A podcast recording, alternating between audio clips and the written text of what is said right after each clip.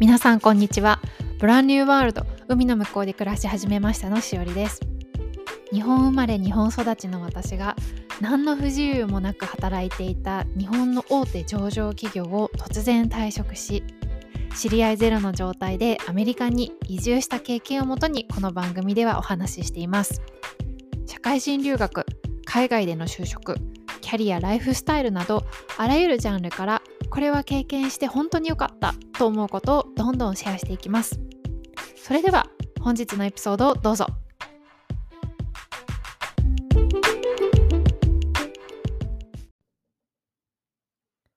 皆さんこんにちはしおりです、えーさて今日はですね海外生活をしていてよく聞かれることなんですけれどもアメリカに住みながらどのくらい日本のものが現地で手に入るのかっていうことについてお話をしたいと思います。まあ、これはなかなかその海外である程度の期間住んでみないと実際どうなのかっていうのは想像つかないですよねきっと。あの私も長期で住むまでは全然多分想像がついてなかったですね。でよく私も日本にいる友人とかと話しているともう人によっては日本のものは全く手に入らないって思ってる人も結構いるんですよね中には。であの物だけじゃなくって日本のニュースも見れないっていうふうに思ってる友達とかもいてあのなんか親切に最近こんなことが日本で起こったよとかって教えてくれる人もいるんですけどまあテレビのニュースは、まあ、見られないんですけれどもネットがあるのであの日本のニュースは結構見れるんだけどななんて 思ったりですね。まあ、あのなんなら日本のテレビもあの契約すれば見れるなんかテレビもあるので本当にあの情報についてもすぐ入ってくるっていう感じですね。まあこんな感じで実際どのくらい日本のものに触れられるのか手に入れるのかっていうのはあの実際にね住んでみないとわからない部分が多いと思うので、えーまあ、これから海外で暮らしたいなと思っている方で本当になんか日本の食材とか日本のものとか手に入るのかなって心配だったりっていう方もいると思うので少しご参考になればなと思います。で、まあ、私の場合はアメリカに住んでいて、で、まあ、今シアトル、そして、えっと、カリフォルニア州のサンディエゴに、まあ、留学をしていたので、この、まあ、2つに関してはどういう状況だったかなっていうのをお話しできると思います。ただ、あの、アメリカ、まあ、かなり広いので、住む場所によって、あの、状況は結構異なると思います。えっと、大きい街、大きい都市でも必ずしもその日本のものへのアクセスが簡単にできる、あるっていうわけではないと思いますので、本当に住む場所によってだいぶ変わってくるんじゃないかなと思います。まあ、そこだけちょっと、あの、聞きながらご注意いただけたらななんて思います。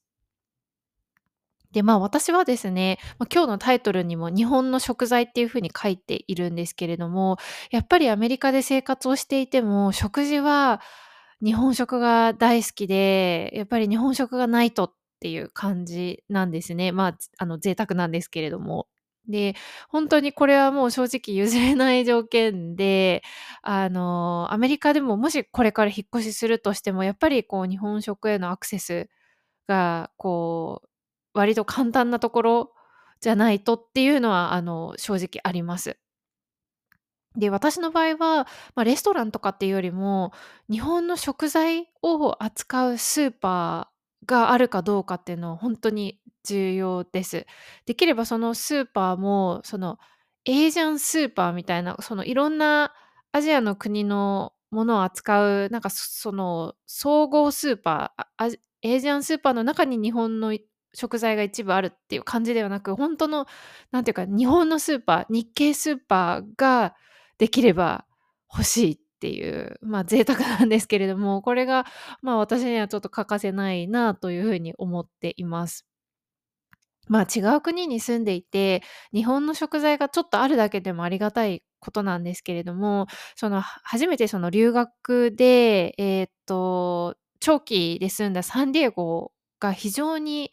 そういった環境が恵まれていたんですね。えー、スーパーで行くと、日系のスーパーが3つ、えー、三つ葉マーケット、マルカイスーパー、ニジアっていうのが3つありました。で、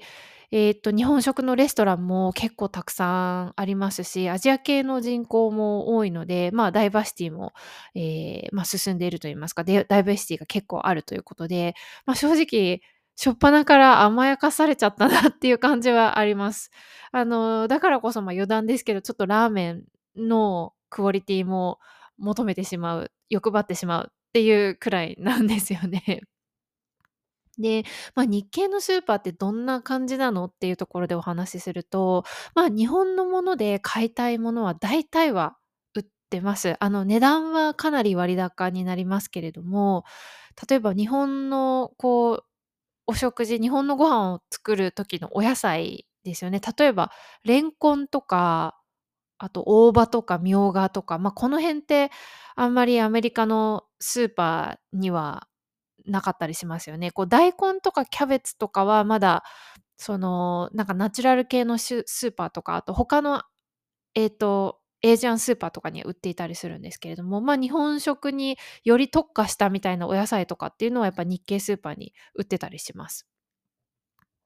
あとあの、それこそ、まあ、納豆とか、えっと、お味噌、それから調味料、ええ、まあ、レトルト食品とか冷凍食品、あの、あ味の素の冷凍食品とか、あと日本のお菓子、ええ、まあ、細かいものも含めて、多分想像してるよりは売ってるのかなと、生活に困られないぐらいは売ってます。冬になるとあの、鍋の出汁とかも、あの、出たりとかしますね。で、アメリカの米系のスーパーでは、薄切りのお肉とかってあんまり売ってなかったりするんですよね。結構塊でステーキとかで売ってたりするんですけれども、なのでこうしゃぶしゃぶ用とかすき焼き用のお肉っていうのは、あの、やっぱり、まあ、日系スーパーで買うっていうことが多いんじゃないかなと思います。で、まあ、日本のコンビニとは、まあ、ちょっと正直比較はできないんですけれども、あの、お惣菜とかお弁当とか、えっと、一応そういうのもあります。一回、あの、サンディエゴの日系スーパー、ちょっとどこか忘れたんですけど、なんかおにぎり買ったんですけど、お米がめちゃくちゃ硬くって、日本のコンビニが恋しくなったのを、まあ、覚えていますけどね。まあ、そんな感じです。あの、カリフォルニア州は、ま、サンディエゴもそうなんですけれども、あの、ちょっと上に行った2時間ちょっとで行けるロサンゼルスとか、あと北の方にサンフランシスコもありますので、おっきい都市は、ま、割と日本のものへのアクセスアクセスっていうのはすごく充実していると思います。ロサンゼルス、サンフランシスコは特にそうですね。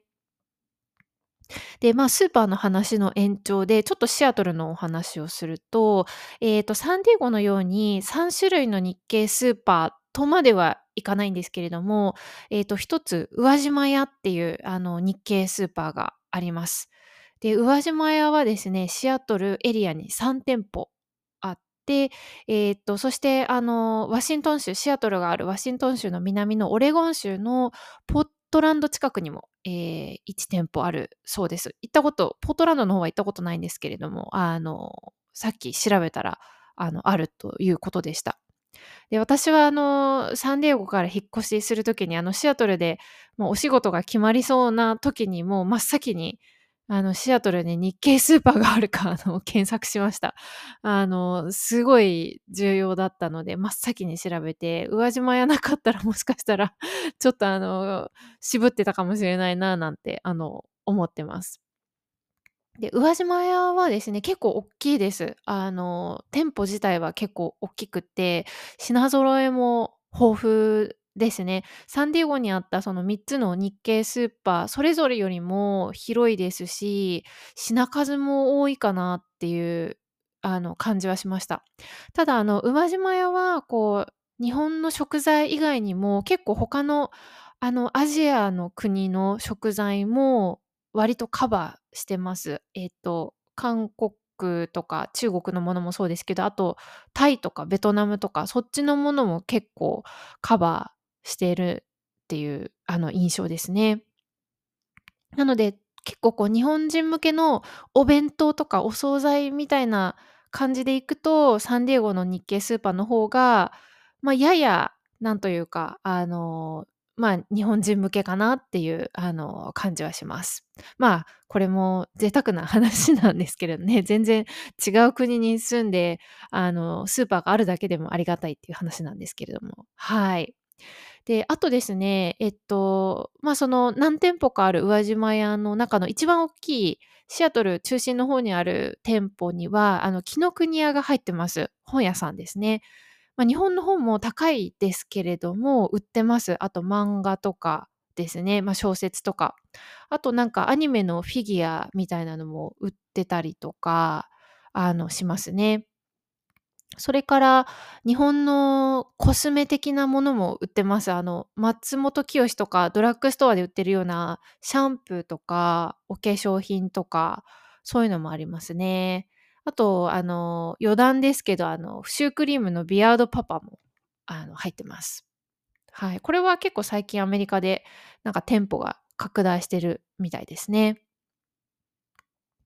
まあ、そんな感じで、あと日本食のレストランも、あの、カリフォルニア州ほどではないかもしれないですけど、たくさんあります。まあ、美味しいか、本格的か っていうのはまた置いておいて、あの、日本食と言われるレストランは結構たくさんあります。ラーメン、うどん、そば、焼肉、まあいろいろありますね。で、最近私の中のヒットでいくと、とんかつのお店を見つけたんですけど、結構クオリティ高くで高くてですね、美味しかったんですよね。またリピートしたいななんて、あの、思ってます。あと、日本のサンドイッチ売ってるお店もあります。結構高いので、日本のコンビニのサンドイッチの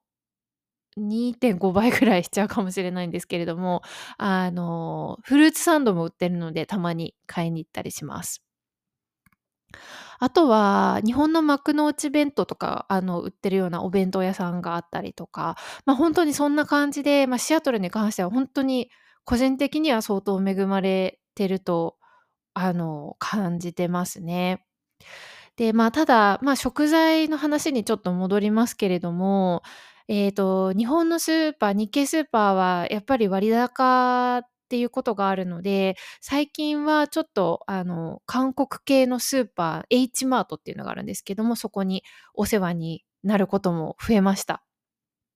まあ、韓国の食材がメインなんですけれども、やっぱりお野菜とか日本のものと似てますし、あと納豆とかも結構売ってるんですよね。日本の食材も結構売ってます。で、えっと、特にですね、私が買うのはキノコですね。えっと、すごいなんか細かいんですけど、えのきとしめじが、まあ、結構高くてですね、えの、日系スーパーだと結構高いんですけれども、H マートだと割とまあまあまあっていう値段でかあの、売ってるので、キノコは最近 H マートで買ったりとかしてます。で、最近ちょっとタケノコ食べたいなとかってなんか贅沢なんですけど、思っ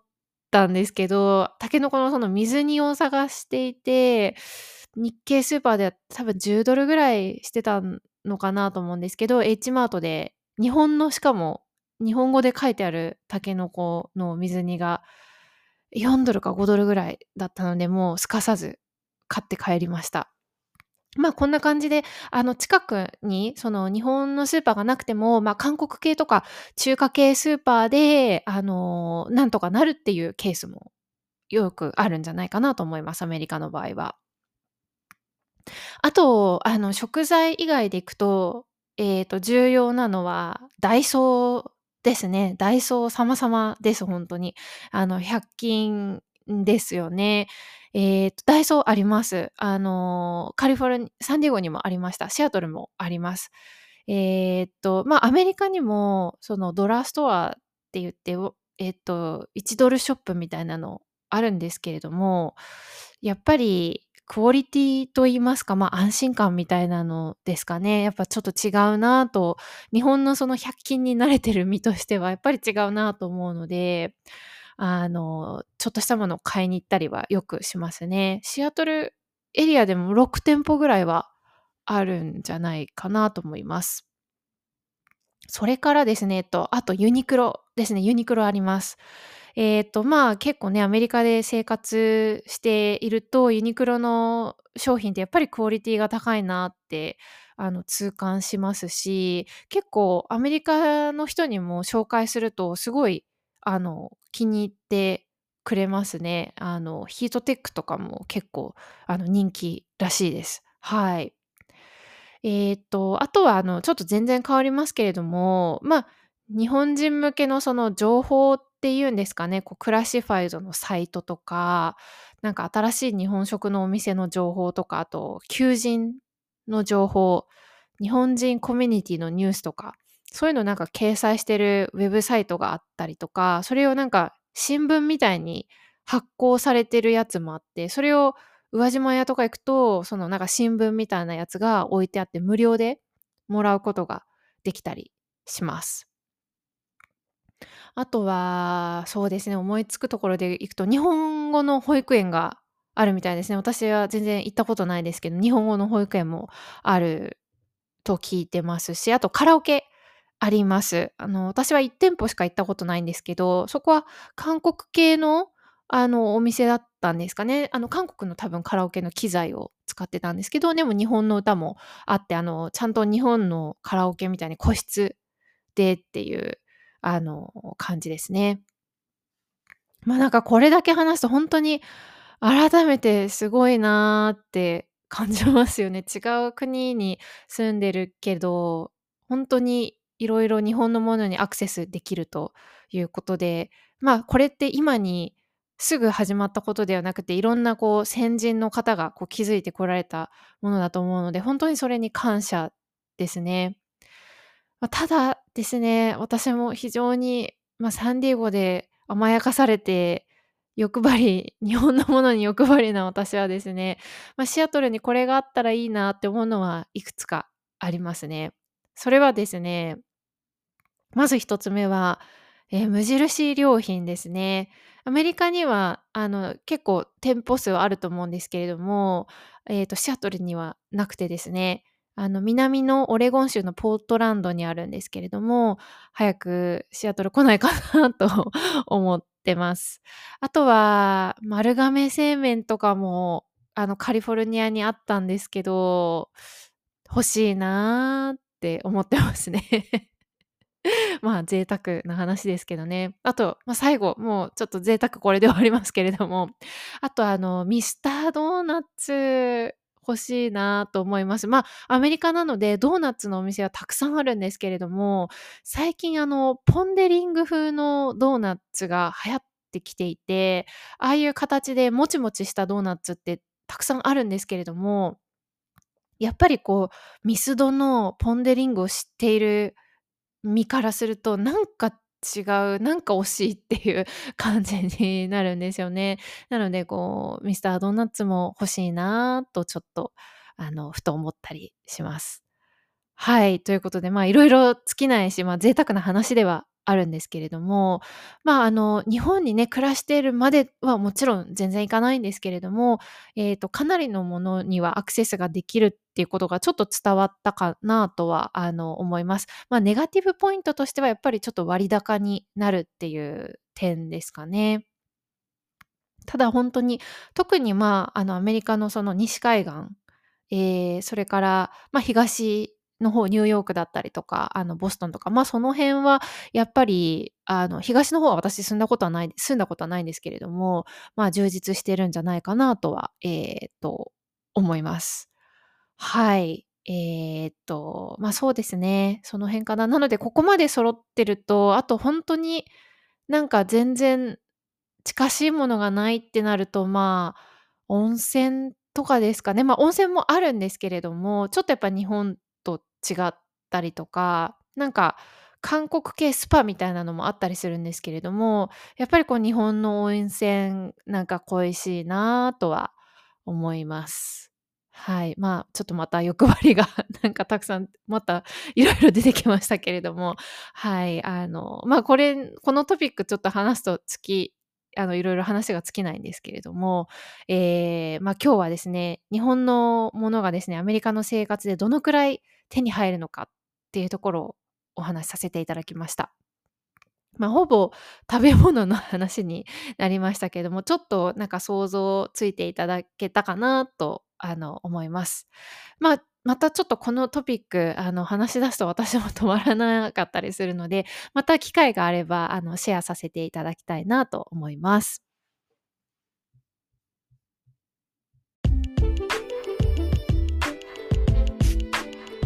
今日のエピソード、最後までお聴きいただき、本当にありがとうございました。ではまた次回のエピソードでお会いしましょう。See you next time!